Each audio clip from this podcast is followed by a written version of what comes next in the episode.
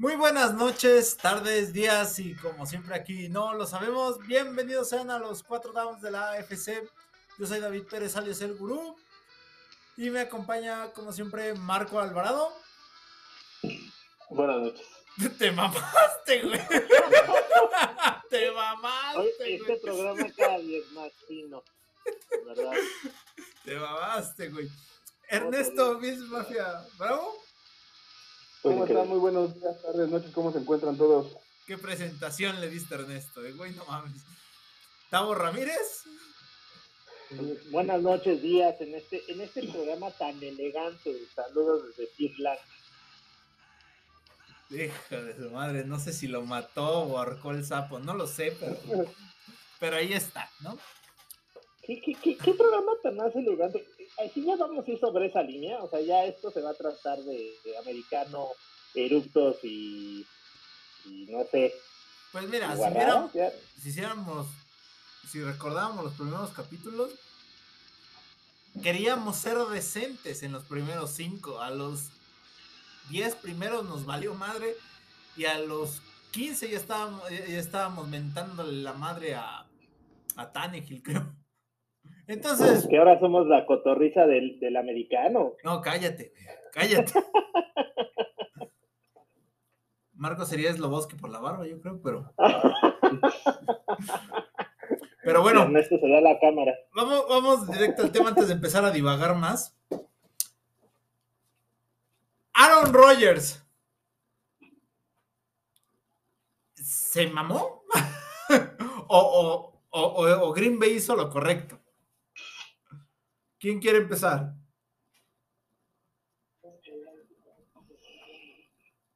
Pues no, con esa montón. Yo me llevará, no, después de tu saludo tan. ¿Eso fue con amor, mi querido Marco? ¿Fue con el corazón? Fue con el corazón. Con el esófago, güey, no.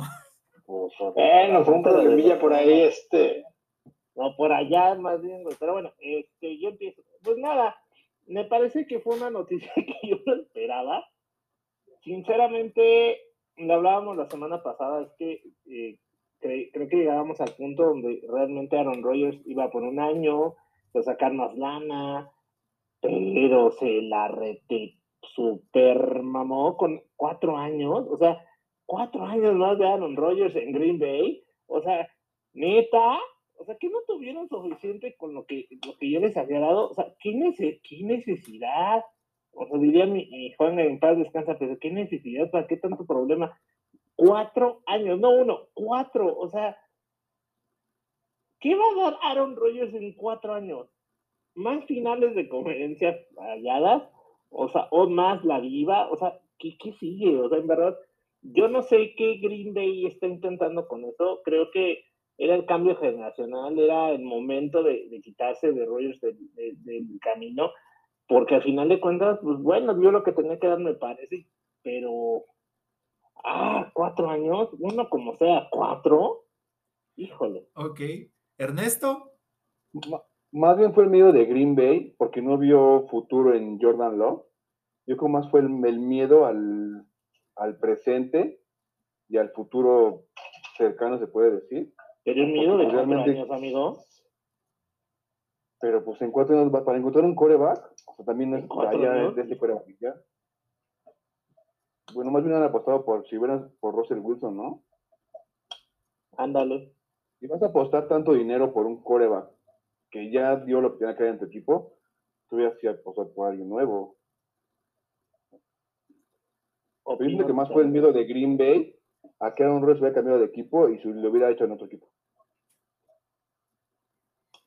Ok, Marco. Yo creo que, perdón a todos por ello.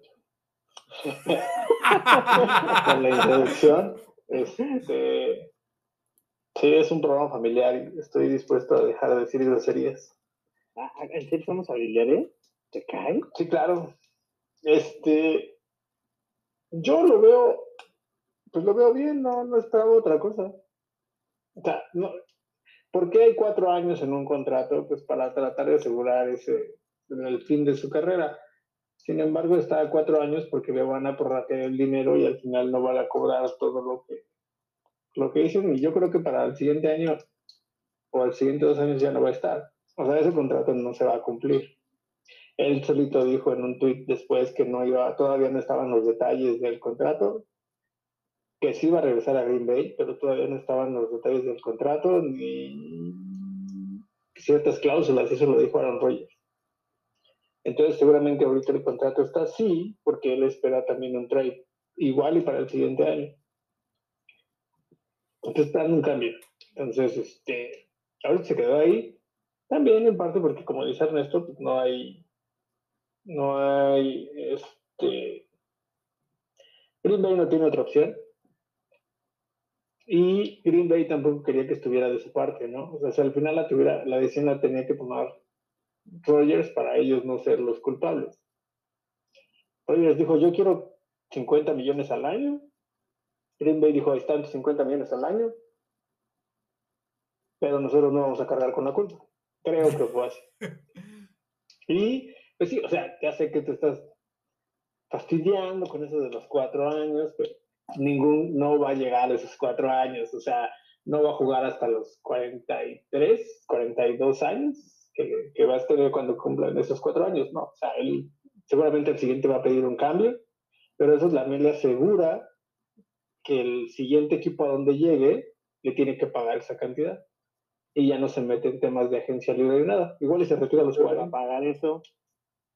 Mitad de Green Bay, mitad del otro. Pero si en este ya nadie quiso pagar eso por Rodgers.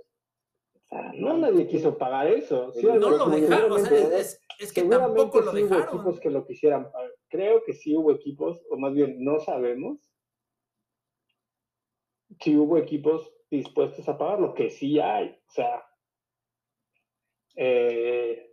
sí hay equipos dispuestos a pagar esa cantidad de dinero por Aaron Rodgers, sí.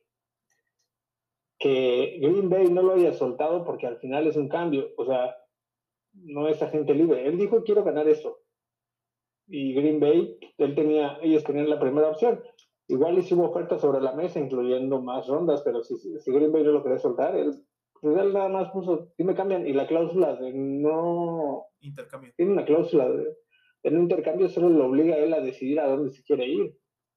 No es como que le diga a Green Bay, ay, pues no, pues no te vamos a cambiar a a fuerzas, o o si tú quieres salir, pues la única opción de él de salir es de retirarse y dejar de jugar porque él está bajo contrato.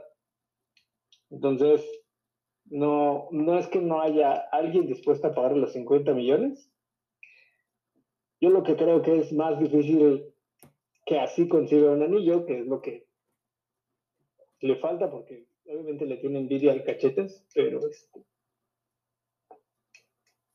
pues ahí está, o sea, naces por dinero, pues ya no le queda otra cosa que hacer. Evidentemente con los 50 millones Green Bay no va a poder ser competitivo con los demás de la liga. Esos son 10 millones más que le van a restar a 20. Dos o un jugador de élite, ¿no? 20. En total, antes del contrato de Aaron Rodgers estaban 27 millones abajo del tope salarial, estaban en números rojos.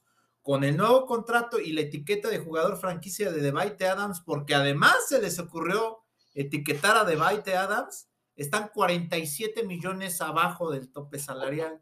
Entonces, con eso en la nómina, no sé qué tan competitivo vaya a ser, porque ¿cuántos contratos puede reestructurar para mantenerlos? ¿Para recuperar 40 millones? No. O sea, sí, para recuperar, para estar dentro de la nómina, porque faltan sus selecciones del draft. Entonces, digamos que están abajo 50 millones, ¿no? Digamos 3 millones por novatos en total, modestamente.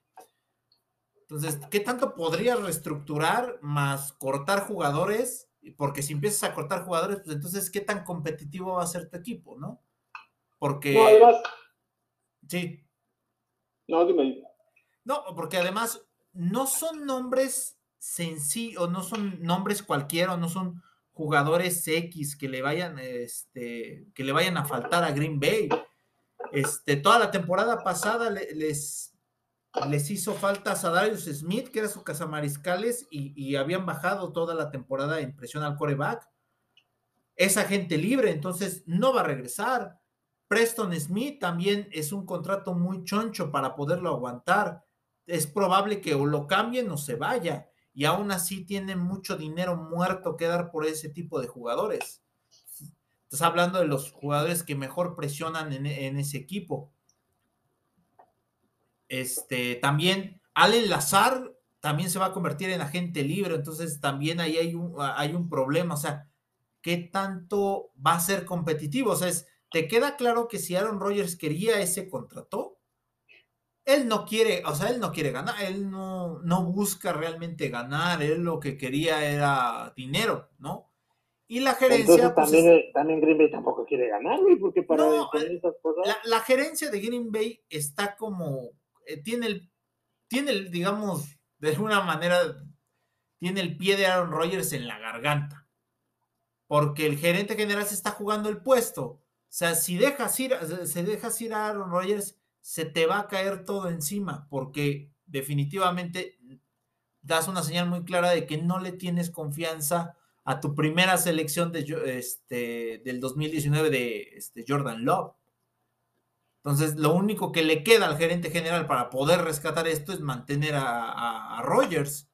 No tampoco tenían de otra. Si confiaran en él, si dijeran, este güey en su tercer año va a dar el brinco, yo creo que ya después de Rodgers venía este cambio generacional, no la jugamos con este güey, pero te habla de que ese güey nomás no, era el más verde, era el más verde de su generación. Entonces, pero si lo hicieron con Brett Favre hace unos años, ves que dejaron ir a Brett Favre y Brett llegó a una final de conferencia, pero con los vikingos, o sea, ¿sabes? Y no lo hicieron con Rodgers porque no vieron un buen coreback atrás de Rodgers. Ajá. Más bien se equivocaron en la decisión de encontrar a Jordan Love porque pensaron que iba a ser el sustituto de Aaron Rodgers. Pero si tampoco lo metes y tampoco lo pones a jugar, güey, pues no menos. O sea... Pero, por ejemplo, Rodgers llegó y luego bueno, Brett Favre se fue y se quedó Rodgers. Yo también creo que Rodgers ya no jugó mucho con Green Bay, más bien vieron el talento de Aaron Rodgers. Sí, pero en el primer juego que tiene como titular que Brett Favre sale por una lesión, Rodgers da un muy mal partido. O sea, ahí tuvo creo que 2 intercepciones sin pase de touchdown, por ejemplo. Entonces, no daba muchas esperanzas. O sea, tú ves el primer juego de Rodgers como titular, no daba muchas esperanzas realmente en ese momento, ¿no? Ahí decías, qué tan buena fue la decisión de Green Bay de haber tomado a Rodgers, ¿no? Por ejemplo. Entonces, no sabes qué te vaya a ofrecer Jordan Love, pero también al querer quedarte ahí con Rodgers, también te habla mucho de que no le tienen mucha confianza, ¿no? Para un quarterback que va a entrar a su tercer año, era para que tuvieras como al menos esta parte de no la jugamos con él. Nos liberamos de esos 40 millones que quiere Rodgers y ya libramos parte del tope salarial y empezamos como a reconstruir. Pero no, también Green Bay se está negando a esa parte de la reconstrucción porque creen que hay posibilidades después de que los Rams van a entrar también en un proceso de reconstrucción. Creen que es posible ganar. No, pero en el lado de la... Es que también ves del lado de la nacional, con el retiro de Brady, no ves muchas potencias en la nacional que realmente puedan competir a la americana. Sí, porque se va Wilson, se retira Brady, la división de la nacional es un desastre, ¿no? Entonces, no hay, además de Rodgers ahorita en la nacional, ¿qué quarterback ves que pueda llevar a los demás equipos, no? Los Rams. No tienen equipo. San Francisco acaso, pero van a entrar al quite con Trey Lance, ¿no? Y Trey Lance era el quarterback más verde de su generación. Arizona, que va a ser en su estadio de Super Bowl, pueden apostar varias cartas por... Tienen ahí el problemita con Murray, por ejemplo. Pues es que realmente hoy la nacional pinta para ser la víctima de la próxima temporada, ¿no? O sea, porque realmente no hay como que para dónde moverse, o sea, pero no sé, Guru, o sea, creo, mira, primero sincero, ¿por qué no te llamaron a ti para como directivo, güey? Porque neta, yo ya te había dicho, sí, güey, o sea, tú aviéntate el programa de Green Bay. No, la neta, no mames. Sí, imagínate, ya tendremos así acceso, ¿no? ¿Quién es el jefe? No, el gurú. O sea, fácil. No, o sea, lo que voy es que te entiendo cómo es la parte de que está pensando Green Bay, pero es una parte muy estúpida, es una forma de pensar muy a la idiota. O sea, entiendo como el para dónde vas por la explicación que das, pero que no lo entiendo. O sea, hoy en día Aaron Rodgers no te va a dar más de un año. Ok, vas a hacer cambios, lo que tú quieras, pero no vas a tener con qué apostar. Y en la nacional, pues realmente, pues va a ser igual, entonces va a ser como el menos peor. Entonces, no sé, creo que no, sigo pensando que no fue buena idea. Ok, entonces, rápidamente, díganme, ¿buena o mala decisión? Tavo. Mala. Marco. Buena. Ernesto. Mala. Más o menos. Ah, no sé. No, yo creo que mala también. Yo también voy por mala. Pero sí entiendo el punto, así entiendo bien el punto de Marco. O sea, no. O sea, aparte de que Marco esté pendejo, o sea, no está. Ahora tiene un punto a favor, ¿no? O sea, sí está. No es que esté diciendo tonterías. No le quita lo pendejo, pero sí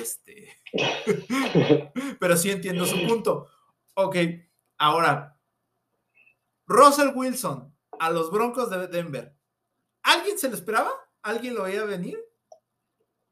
Marco. No. ¿Russell Wilson? Ajá. Ya le habían avisado, ¿no? ¿De que se iba a ir? O sea, sí, con él estaba. Preguntas que si alguien lo había visto venir, pues imagino que él, ¿no? La llegada a Denver, el cambio a Denver. Yo creo que su agente, güey, ¿no? Sí, su agente. No, sí, no, yo no lo... Bueno. Seguramente sí, porque se escuchaba su nombre fuerte en los cambios. No creí que fuera tan rápido y no creí que fuera tan caro. La neta. Oye, ¿viste lo que dieron los Rams por Stafford? Sí. Una, ¿no? ¿Dos? Sí. ¿Y ya? Y una segunda selección. No me acuerdo. Y una segunda selección. Y a Jared Goff. Entonces, no, o sea... Pero es que, o sea, barato no fue. El de los... O sea, el de Stafford sí lo entiendo, porque al final, mira... dieron la primera... y la segunda, pero estamos de acuerdo que los Rams con o sin Matthew Stafford no iban a quedar abajo de la 25-20 con el equipo que tenían sin Stafford, ¿eh? O sea, todos estamos de acuerdo que no iban a quedar arriba de la abajo me refiero hacia el número 1, abajo de la 20, o sea, de la selección. Perdón, afuera su selección iba a ser arriba de la 20. Cualquier número, pero con el equipo que traían previo al trade, ya sea con Jared Goff, no iban a bajar de ese número, ¿no? Y estás de acuerdo que ya en el draft, pues prácticamente son rondas que se podrían, pues, incluso a veces pueden brincar. Entonces ellos estaban seguros de que, bueno, más bien no estaban seguros, era eso. O sea, iban a quedar arriba de la 20. Y para la que sigue, ya con el cambio se supone que mejoras, ¿no? Entonces, obviamente vas a quedar todavía más arriba. Eso implica que tus selecciones, pues, como si iban a estar 25 hacia arriba. Eso fue con Matthew Stafford. Aquí en el caso de los Broncos, no sé, no me acuerdo qué selección tienen ahorita este año. Por debajo de la 15. Entonces, ahí es donde yo veo que es caro, porque estás cambiando, ahí sí, talento que te va a pesar. Y lo estás cambiando dos veces. Ahora, tú esperas que con Russell Wilson mejores mucho, ¿no? Ajá. Pero si no es así, vas a volver a dar otra ronda alta, porque sí, tu equipo está más o menos armado, pero cediste bastantes piezas por alguien que no sabes bien qué nivel trae. Después de que regresó de la lesión, ya no se veía ese Russell Wilson que te gustaba y que lo amabas, ¿no? Sí, el problema del dedo sí complicó mucho esa parte. Ernesto. Entonces. Sí, no, te pido. Yo pensé que ya habías terminado. Sí. No, sí, síguele. No, ni madres, no, ya va, se mete, ya, chiste. No, pensé que ya se acabado, güey. No, ya, güey, ya. No, síguele, no. Tú dale, no llores. Ya. ¿Unos besos? No, sí. Caray, los dejamos solos. Amigo Ernesto, vámonos, tú te estás poniendo medio romántico. No va a ser Ernesto, dale. Ahorita seguimos hablando de lo que iba a decir. Fue muy buena. Bueno, fue muy bueno para Denver.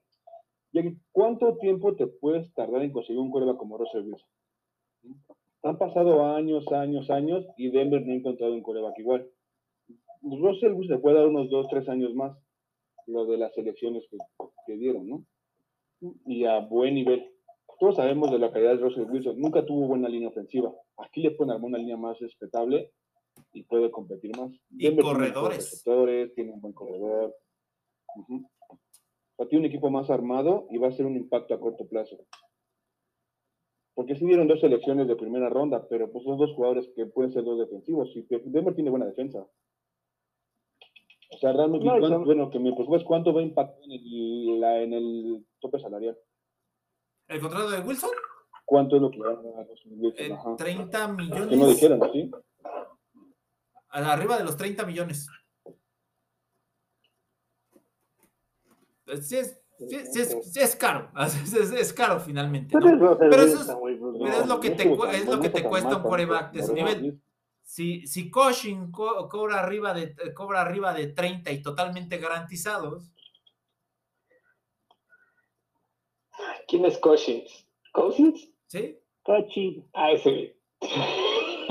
Cushing. Sí. Oye, sí es caro, pero no es una garantía. O sea, ese es el pedo con Russell Wilson. Había analistas que ahorita, espérate. Sí, exacto, porque apuestas tanto por algo que no es garantía.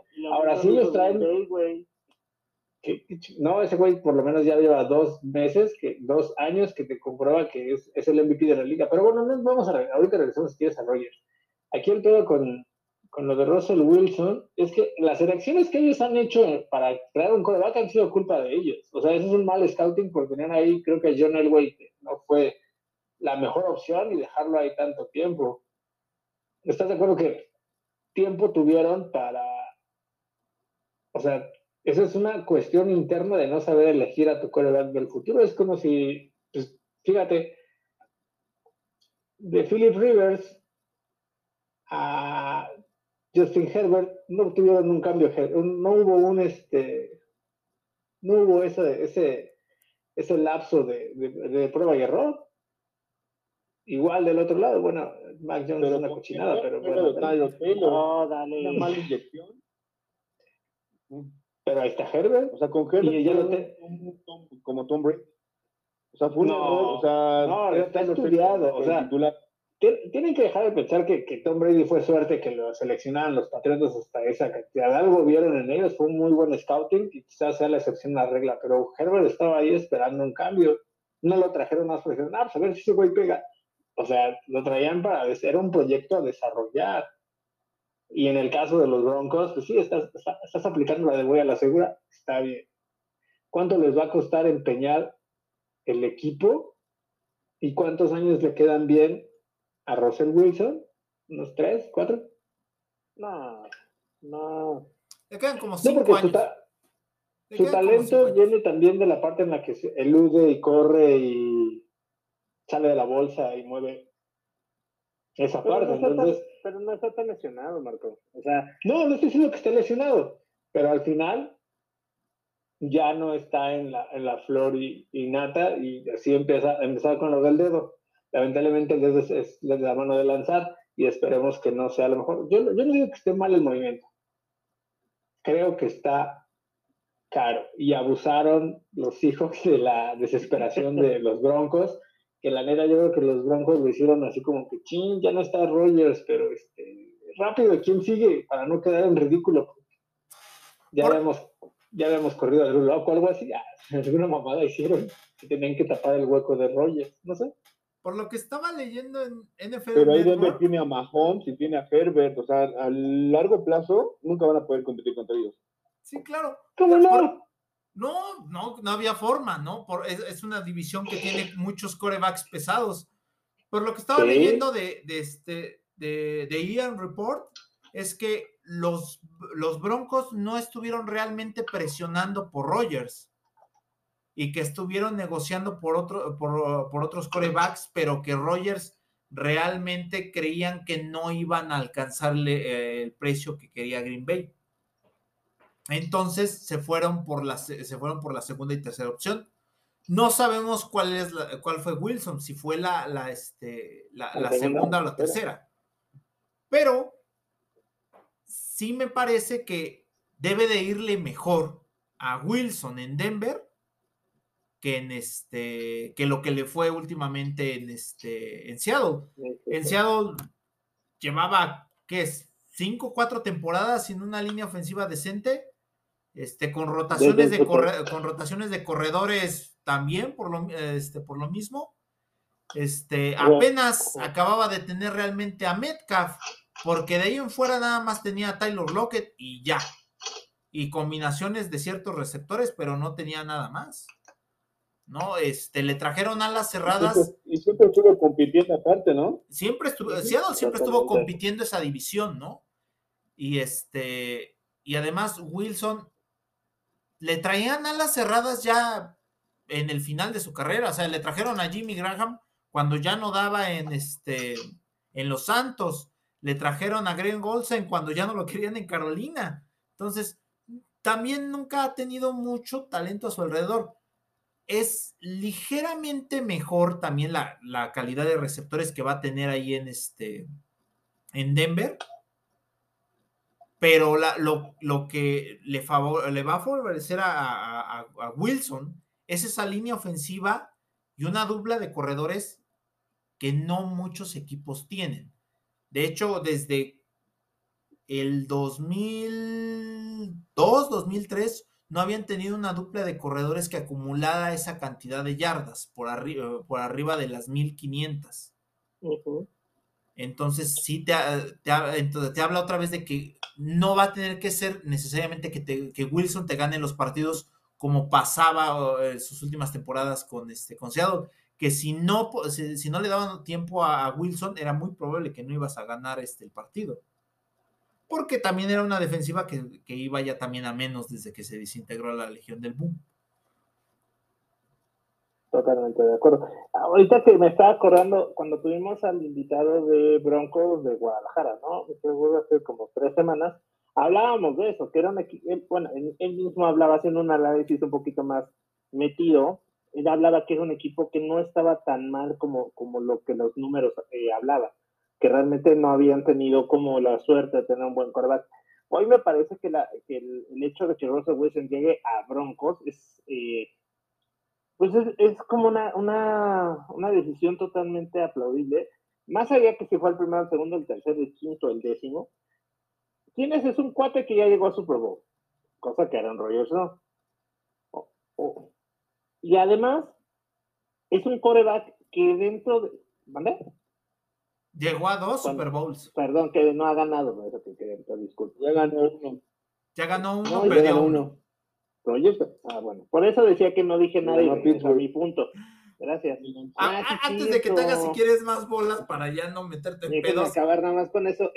El punto es que, ya, perdón, se me puede ir a estas horas de la noche, chingada. El punto a lo que quiero llegar es que Russell Wilson al final del día es...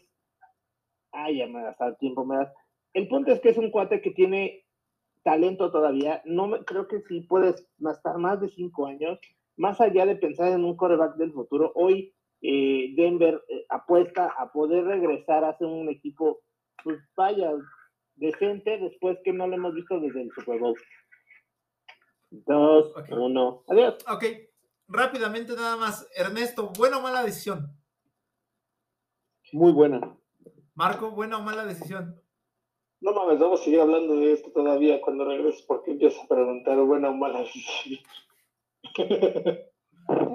¿Sí? Bueno. Ok, vamos a una pausa Y ya ahorita seguimos porque Marco quiere seguir hablando de esto, entonces vamos a darle tiempo a Marco porque ha de tener algo muy importante que decir al respecto.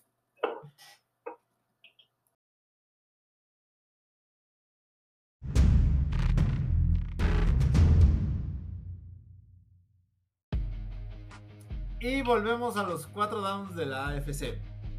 Ok, Marco tenía un speech muy grande sobre el tema de Rodgers, entonces dinos, Marco. De Rodgers no. Digo, de Wilson.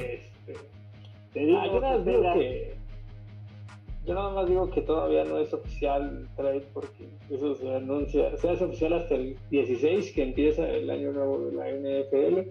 Entonces, por ahí del 15 Wilson va a decir, no quiero nada. Es muy raro. Madres puras y les... los Seahawks van a decir, ya no, chingados. Y van a cancelar todo que se puede hacer. No, al final, de lo de Wilson, yo no digo que no, les digo, no veo mal el trade. Creo que costó demasiado. Seattle va a empezar con su reposición total. Ya soltaron también a Bobby Wagner y están rematando todo porque no tenían, no había forma en ese equipo de que fueran competitivos, entonces yo creo que se va a caer. Sin embargo, algo que escuchaba en todo este día que la noticia fue Wilson y Rodgers es que en la división sigue siendo el tercer mejor quarterback en el que está, independientemente de todo lo que sigue siendo el tercer quarterback, el mejor tercer quarterback de esa división. ¿O ustedes lo pondrían arriba de Mahomes? Tiene la misma cantidad de Super Bowls que Mahomes y la misma aparición de Mahomes. ¿Tú lo pondrías arriba que Mahomes? Yo sí lo pongo. Que Mahomes no, pero de Herbert sí. Yo sí. Y de Carr también. Yo sí lo pongo arriba de Mahomes. No. Es que, ¿sabes? Creo que sí puede ser mejor que Mahomes. Sí, si lo pones con... Tú dime una cosa, Marco. ¿Alguna vez? Pendejo. A ver, ¿tú alguna vez... ¿Qué receptor o qué dupla de receptores ha tenido Wilson en los últimos años? En estos 2 años. De los últimos, digamos los últimos 5. ¿De los últimos 2? 5. No me acuerdo en qué draft. Por eso... Estamos hablando de 2 años, no me acuerdo en qué draft metieron a Metcalf. Va a entrar a su 3ª temporada. Lo que tiene Metcalf. Desde que está Mahomes en Kansas City. Pero lo que sí. Desde que Mahomes está en Kansas City, ¿quiénes han sido? Hill y Kelsey. Y Sammy Watkins. Y Robinson. Siempre fue el tercer. Eso estás hablando del mismo nivel. ¿Quiénes son sus armas principales? Ahora, han sido la línea ofensiva de Kansas City, hasta apenas que se reconstruyó esta temporada, también ha sido de las mejores. Sí, está bien. No llegó, ¿Tú lo pones arriba de Mahomes? Yo sí lo pongo arriba de Mahomes porque te hace más ha hecho más con menos. Y esa es la parte que todavía no nos toca ver de Mahomes. Ver que Mahomes tenga, haga lo mismo que hizo Roethlisberger, que haga lo mismo que hizo Peyton Manning, que haga lo mismo que hizo Brady. Que no todo el tiempo, tanto Roethlisberger tuvo a San Antonio Holmes, como Peyton Manning tuvo a Reggie White, y Tom Brady tuvo toda la vida a Randy Moss. Los Super Bowls a los que llegó, por ejemplo, Roethlisberger, tiene receptores que no son Salón de la Fama y que no todos fueron Pro Bowls. Tom Brady ni se diga, tiene una lista de receptores que nunca estuvieron ni en el top 20 de receptores. Y Peyton Manning, el Super Bowl que ganó y a los que llegó, tampoco es que tuviera siempre receptores top 10. Y en el caso de Mahomes, ¿Cuántos años lleva Mahomes en la liga? ¿Mande? ¿Cuántos años lleva Mahomes en la liga? Va a entrar a su 5º año. 5, ¿no? ¿Va a entrar a su 5º año? ¿Y de titular? 4. ya ha hecho más que Wilson con la Legión. Wilson llegó al Super Bowl con una defensa que prácticamente le ganó el partido. Y si tú me dices que no, Mahomes no ha hecho nadie no ha hecho a nadie en el corto tiempo que ha estado, es el mismo caso aplica para Wilson. No ha hecho nada a nadie de los receptores que ahí sí ha tenido pura basura. Pero no tampoco ha hecho nada. A ver. ¿Tú pones a Tyler Lockett dentro de los 20 mejores receptores de la liga? Sí, pero tuvo uno. Ahí está Tyler Lockett. Y a los demás objetivos, si tú revisas... No entiendo tu punto. Porque no necesitó, porque nunca necesitó, porque no necesitaba esa cantidad de receptores. Nunca tuvo una ala cerrada. ¿Alguien se acuerda de las alas cerradas con las que llegó al Super Bowl Mahomes? ¿Por eso? ¿Nadie? ¿Mahomes? Digo, Wilson. Pues por eso, ahí está el mismo punto, es al revés. Si tú me dices que Wilson ya ha hecho a muchos receptores con su puro talento, que debería de ser como Brady, que no tuvo a nadie, como Ben, que no tuvo a nadie, pues el mismo aplica para Wilson, ¿no? Como no tuvo a nadie. ¿Qué de Wilson? ¿La décima? Sí, más o menos. O sea, ¿cuántas veces? El mismo punto aplica al revés. Mucho tiempo no ha hecho a nadie. Sí, claro. El caso es que no los necesitaba. ¿Cómo? O sea, el caso es que no necesitaba tanto eso para ganar los partidos. Tú ves sus partidos y son partidos en los que Wilson puede sobrepasar o llegar a las 300 yardas. Ajá, sí, pero el resultado sigue siendo el mismo. No llegó a nada después del Super Bowl del que llegó con la Legión del Boom. Sí llegó a 2. Y en el segundo en la que la cagó. Pero no fue su decisión. Pero no fue su decisión. Esa fue una decisión de coacheo. Sí, por eso, pero ahí todavía tenía un equipo muy pesado. O sea, no manches, ahí todavía estaba en el segundo año. Llegó 2 veces seguidas, ¿no? Ajá. Todavía tenía la Legión del Boom y todavía tenía Marshall Lynch. Esa fue una tontería de Pete Carroll. Ándale. O sea, el mismo punto aplica hacia Wilson en la manera en la que quieres defender eso. Yo en mi humilde opinión, como analista no pagado de los 4 downs... ¿Cómo va a aplicar si no ha tenido un cambio? Si Mahomes no ha tenido un cambio de receptores. Aplica lo mismo hacia atrás sobre Wilson y te vas a dar cuenta que no es tan bueno. Porque Wilson ya tuvo el tiempo para probarlo. O sea, estás hablando de 10 años. Tú solito me dijiste, Brady hizo a todos. Sí, Marco, pero... Eso habla de un buen... Sí, pero sin la Legión del Boom, Wilson llegaba a postemporada y Wilson ganaba la división. Y de todas formas no llegó a nada más, cosa que los otros sí hicieron. Sí, pero la diferencia es que los que llegaron, cuando volvió a llegar Roethlisberger, cuando volvió a llegar... Tom Brady y cuando volvió a llegar Peyton Manning, estaban respaldados su segunda ocasión por una buena defensiva. Sí, en este caso, las siguientes ocasiones que llega Wilson no estaba respaldado, ya no estaba respaldado por esa defensiva, porque se fue yendo Cam Chancellor, porque se fue yendo Earl Thomas, porque se fue yendo Richard Sherman, porque se fue yendo Bosworth, porque se fueron yendo toda esa defensiva de la Legión del Boom y porque se empezó a hacer vieja muy rápido. Mira, el punto en el caso de Mahomes, no ha tenido su cambio generacional de receptores y apenas empezó su cambio con línea ofensiva. Apenas empezó su cambio con línea ofensiva, pero tampoco ha tenido la excelente defensiva, ¿o sí? Mahomes, claro, o sea, si tuvo para ganar su primer Super Bowl, sí tuvo la defensiva. Se cayó en su segunda temporada. Pero no como la de Legión del Boom. Exacto, gracias. La Legión del Boom fue una defensiva top 3 y Mahomes nunca tenía una defensiva top 10. Pero sí tuvo la defensiva que le cumpliera. Sí tuvo la defensiva. Es más, tanto fue así que le cambiaron a los Seattle Seahawks a Frank Clark. Y Frank Clark es el que le hace la captura a Jimmy Garoppolo en el Super Bowl. Y en el segundo también. Hicieron la contratación de Trey Matthews. O sea, tenía a Chris Jones. Sí tenían una defensiva de 3 titulares que estaban arriba de las 10 capturas para llegar a ese Super Bowl. Mahomes sí tuvo. No fue una defensiva, si quieres, top 5, pero sí estaba dentro de las primeras 10 en estadísticas. Ah, ya déjense, ya. A lo que voy es, no veo yo en este preciso momento, en ese lapso de su carrera, y como lo vi jugar en los últimos partidos, no veo a Russell Wilson arriba todavía de Mahomes.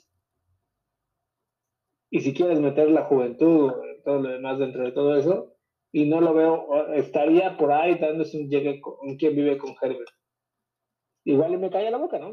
Eso no pasa nada. Yo sé que tú amas a Wilson y que tienes tu póster gigante con hoyitos atrás del baño con su cara, pero ya tiene muchos hoyitos este póster. Okay. Yo lo veo así. Ok, ¿alguien le quiere agregar algo a esto? No, yo nada más es gracias, porque al final un equipo como Broncos, después de lo que logró y demás, creo que es un equipo que tiene que estar como mínimo en una línea media. Me parece que sí, que Russell Wilson puede estar por arriba de Mahomes sin problema, tan solo con experiencia, pero sí, por primera vez en mucho tiempo le doy la razón al gurú. Al final creo que lo más importante es que no ha tenido como ese cambio, no ha tenido que agarrar las fibras con las manos, pues. O sea, eso Mahomes todavía no lo tiene, y me parece que Russell Wilson llega mucho más maduro hacia algo. Creo que llega a Denver, creo que llega a un equipo un poquito más armado, creo que tiene con qué todavía, y como que unos 3 o 4 años bien, y con que le metan 2 o 3 buenas contrataciones, la neta creo que puede armarla sin bronca. Parece que en Seattle ya no la estaba disfrutando, y bueno, a pesar de esta lesión en la mano, pero bueno, para mí sí me gusta, a pesar de que Marco hoy anda de Grinch y diciendo estas cosas. Amigo, hay que tomar un poquito de azúcar, y hacerlo con el corazón, Rey, por favor. Pero sí, la neta yo creo que es una muy buena contratación. Ok. ¿Ernesto?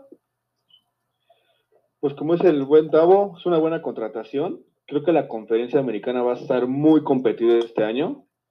En la división oeste los 4 son muy competitivos: Buffalo, Patriotas, los Ravens, los Cafés, Cincinnati, Tennessee, Indianapolis.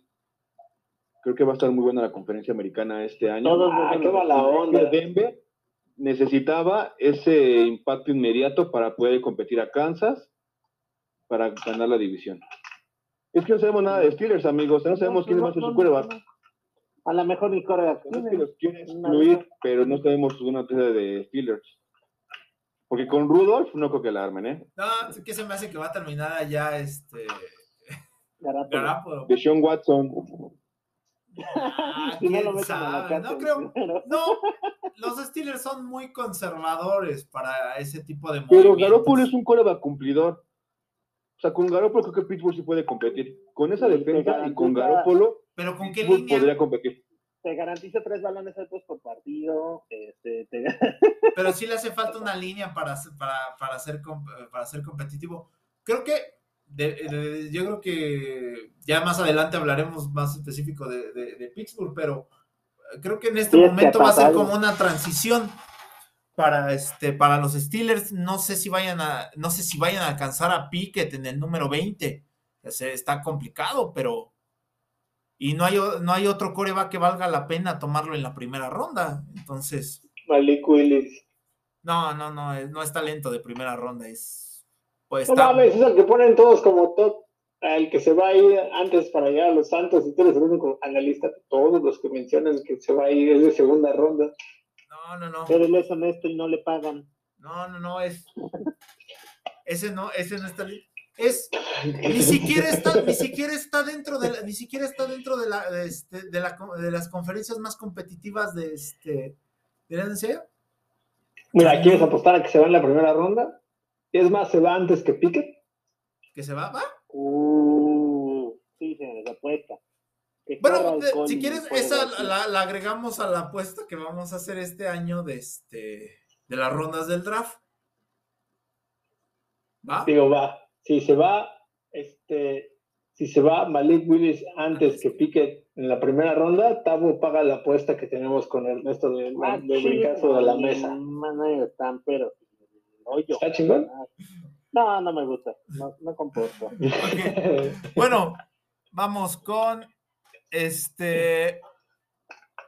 la próxima semana se va a abrir la agencia libre, ya vienen las contrataciones, ya los equipos cerraron, ya no pueden etiquetar, se acabó la etiqueta de jugador franquicia, solamente tienen ahorita para los que ya se etiquetaron empezar a negociar.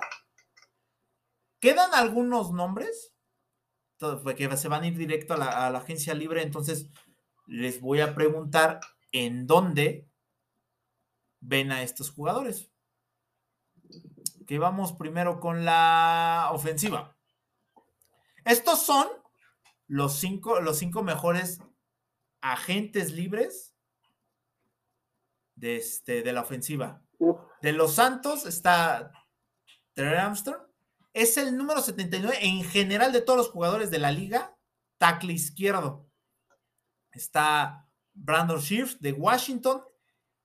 Guardia All Pro, el mejor en su posición.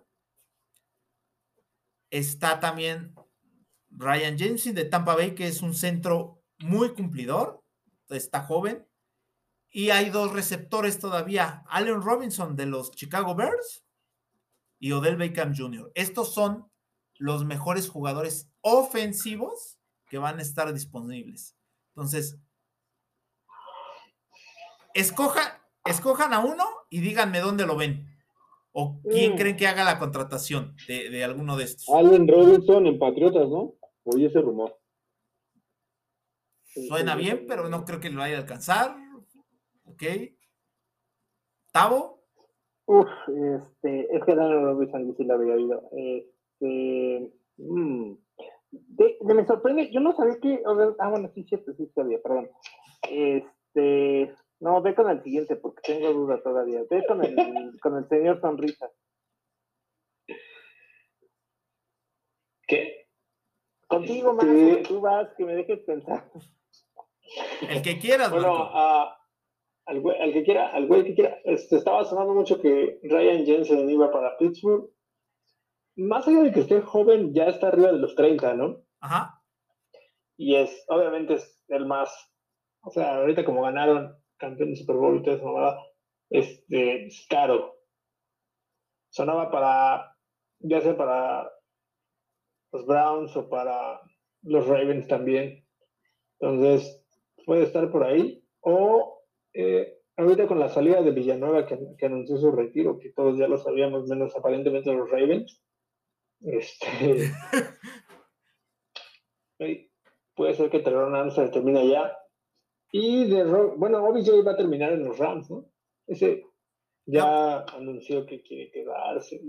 Lo que pasa es que los Rams ahorita están por debajo del tope salarial, entonces... Eso. Y faltan todavía varios contratos, o sea, no... Beckham no es la prioridad sobre la mayoría de los jugadores que tienen ahorita los Rams. Yo me arrepentí porque iba a decir eso, porque en las declaraciones de Beckham, él decía eso, que realmente él estaba muy contento en los Rams, que él podía seguir ahí y que por primera vez se sentía cómodo en el equipo, así. Entonces, pues en una de esas lo regresa, ¿no? A Cleveland. Yo creo que sí va a terminar en otro equipo. No, pues puede ser. Yo creo que sí va a terminar en otro equipo. Yo creo que, no sé por qué, ¿sí dijiste lo regresan a Cleveland? Yo no dije eso. No, lo dijo Tavo. ¿Sí dijiste lo regresan a Cleveland? Sí, estoy dormido. Dije, sí, yo dije eso. No mames. Yo creo que probó su valía en el Super Bowl después de que... ¿Se lesionó? Después de que se lesionó, se le estaba empezando a complicar el partido. Entonces, por ahí pueden ajustar, falta toda esa parte, ¿no? O sea, ningún equipo queda como que, corta media plantilla porque estamos arriba del tope salarial, faltan todavía las negociaciones y todo eso. Creo que sí pueden hacerle un huequito si él decide no cobrar tanto. Pero, ¿sabes una cosa? Por la edad de Beckham, por el número de lesiones que tiene, sí debe de ir a buscar el mejor postor. porque ya no va a encontrar, ya después no va a haber forma de que vaya a encontrar otro contrato lucrativo. Y quedarse en los Rams va a ser muy complicado que repitan los Rams como campeones de Super Bowl. No creo que le puedan dar otra vez esa promesa de vamos a ser campeones. Yo creo que ya no. Entonces, en este punto de la... en los Rams. ¿Mande? Pero no importa que seas campeón o no, más bien él estaba a gusto en los Rams, él estaba muy a gusto ahí. No, sí, pero no es una cuestión... Es el mejor nivel porque estaba muy a gusto. Sí, pero acuérdate, finalmente esto es un negocio, no es tampoco en donde estés tan cómodo, donde estés feliz, también tienes que pensar en tu futuro, y esos güeyes gastan como ganan, entonces también, o sea, este va a ser posiblemente el último contrato lucrativo para Beckham. Entonces seguramente su agente le va a decir, güey, o sea, si ahorita no buscamos un buen postor que vienes con un anillo de Super Bowl y que, como dice Marco, probaste tu valía, no vas a volver a encontrar a alguien que te ofrezca un contrato choncho arriba de 9 millones. ¿Y quién le va a pagar eso? Hoy ¿quién le puede pagar eso? Hay equipos que lo hacen, ¿no? O sea, siempre hay un loco para algún contrato, ¿no? O sea, Dallas ve la cantidad de contratos que tiene por jugadores que no son tan espectaculares, pero siempre hay alguien que paga cantidades exorbitantes por jugadores que...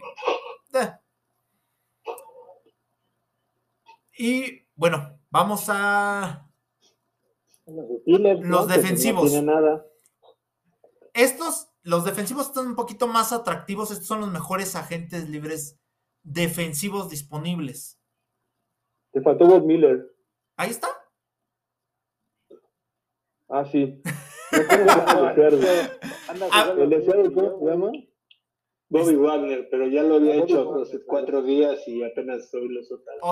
Hoy podemos agregar a Bobby Wagner, pero está JC Jackson de los Pats, Tyron Matthews de Kansas City, Carlon Davis de Tampa Bay, Von Miller, como lo acaban de decir, Chandler Jones de Arizona y Stephon Gilmore de Carolina. Stephon Gilmore sonaba para Raiders, ¿no? ¿Quién? Stephon Gilmore sonaba para Raiders. ¿Sabes dónde lo veo yo? Con los Steelers. Sí. Los entrenadores de los Steelers han hablado muy bien de Gilmore. Y como los Steelers no son un equipo que gasta mucho en la agencia libre, y en este punto de la carrera de Gilmore, porque también viene de lesiones, y ya es un esquinero de más de 30 años, no es caro. No es tan caro como lo valía hace 5 años, que en el contrato que le dieron los Pats. Está más o menos como cuando trajeron a Joe Hayden, más o menos. Entonces... Por ahí lo veo que encajaría bien, porque a los Steelers les hace falta un esquinero pues ya fuerte. Entonces yo creo que ahí entraría, porque no gastarían mucho, es un esquinero de calidad. Entonces yo creo que podría encajar bien o podría quedar ahí bien en los Steelers.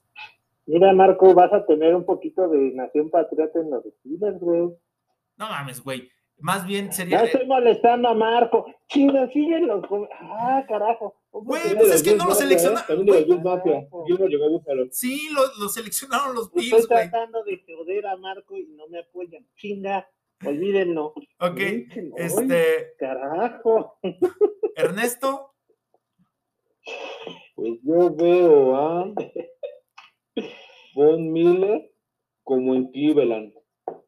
¿En Cleveland? Von Miller. Ok. ¿Te cae? ¿Algo en particular? ¿De por qué en Cleveland? Es que a Cleveland le falta, bueno, aparte de... ¿Cómo se llama? ¿Cómo se llama el defensivo de Cleveland? Que es muy bueno. ¿Jadevon Clowney? Se me fue el nombre. Acaban de traer a ¿Myles Garrett? Ajá, Garrett. Les hace falta otro defensivo así de impacto inmediato. Un líder para que puedan competir.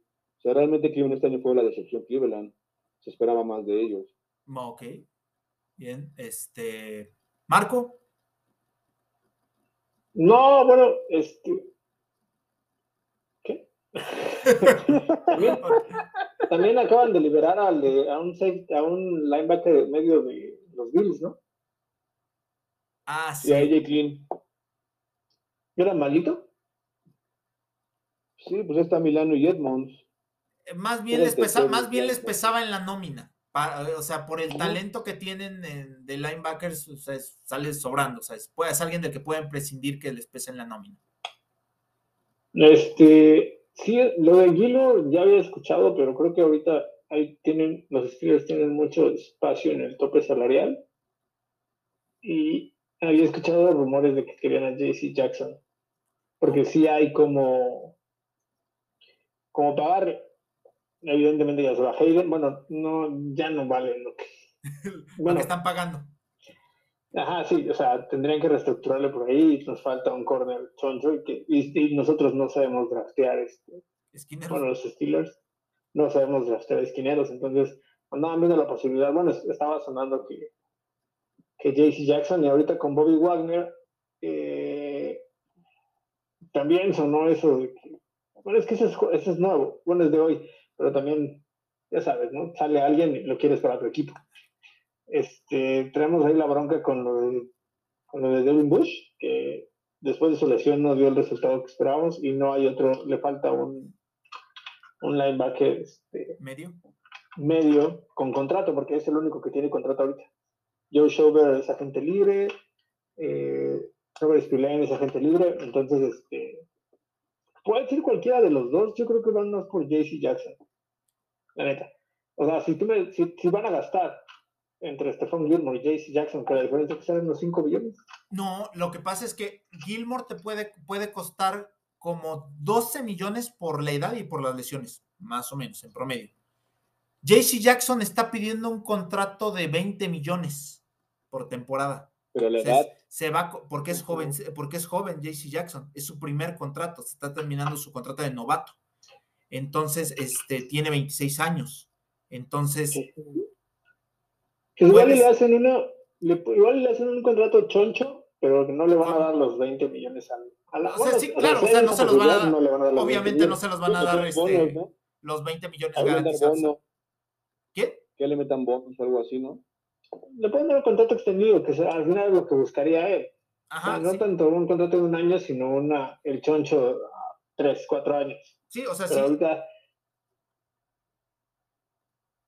¿Qué? ¿Te estás terminando tu idea?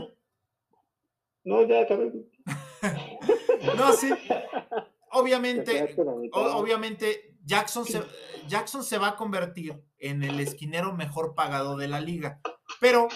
No necesariamente porque él esté pidiendo 20 millones al año, van a ser 20 millones garantizados al año. Seguramente van a ser un montón de cláusulas de tanto por tantas intercepciones, tanto por número de aperturas, tanto por ser Pro Bowl, tanto por ser All Pro, tanto por jugar playoff, todo ese tipo de cosas para que no les pese tanto a la nómina de los Steelers, que siempre han hecho eso muy bien, hacer contratos muy largos y para mantener talento.